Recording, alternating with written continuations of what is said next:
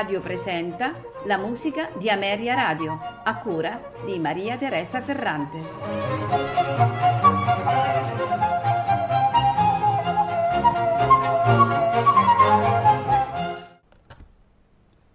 Buonasera e benvenuti alla musica di Ameria Radio. In programma ascolteremo le ouverture di Rossini che hanno resistito negli anni con immutata popolarità. È difficile trovare chi non abbia mai ascoltato almeno una volta, eh, per esempio, l'ouverture della Gazzaladra o del Guglielmo Tell. L'ouverture orchestrale serviva in un primo momento ad attirare l'attenzione del pubblico quando lo spettacolo era sul punto di iniziare. Raramente però troveremo in Rossini temi che anticipano quelli dell'opera che segue, perché sappiamo tutti che Rossini era un riciclatore. Basti ricordare che eh, della sinfonia del Barbiere di Siviglia, che compose nel 1816, si era già servito per un'altra opera, Aureliano in Palmira, e per eh, un'altra opera ancora, Elisabetta, regina d'Inghilterra. Come per il Tancredi, composto nel 1813, egli non esitò a riutilizzare la sinfonia della pietra del Paragone dell'anno precedente. È interessante anche sentire che cosa scrivesse Rossini riguardo alle sue ouverture. Ascoltiamo. Ho scritto l'ouverture della Gazza Ladra il giorno della prima rappresentazione, sotto il tetto della scala dove fui messo in prigione dal direttore, sorvegliato da quattro macchinisti che, che avevano l'ordine di gettare il mio testo dalla finestra, foglio a foglio, ai copisti, i quali l'aspettavano a basso per trascriverlo. In difetto di carta da musica, avevano l'ordine di gettare me dalla finestra. Oppure, del barbiere, feci meglio, non composi ouverture, ma ne presi una che destinavo ad un'opera semiseria chiamata Elisabetta. Il pubblico fu arcicontento. Detto questo, questa sera ascolteremo allora ouverture tratte dalle seguenti opere: Il barbiere di Siviglia, La scala di seta, Il turco in Italia, Il signor Bruschino, l'italiana in Algeri, la Cenerentola, la cambiale di matrimonio e, per concludere, la pietra del paragone. L'orchestra è l'orchestra del Royal Philharmonic, direttore Evelino Pido.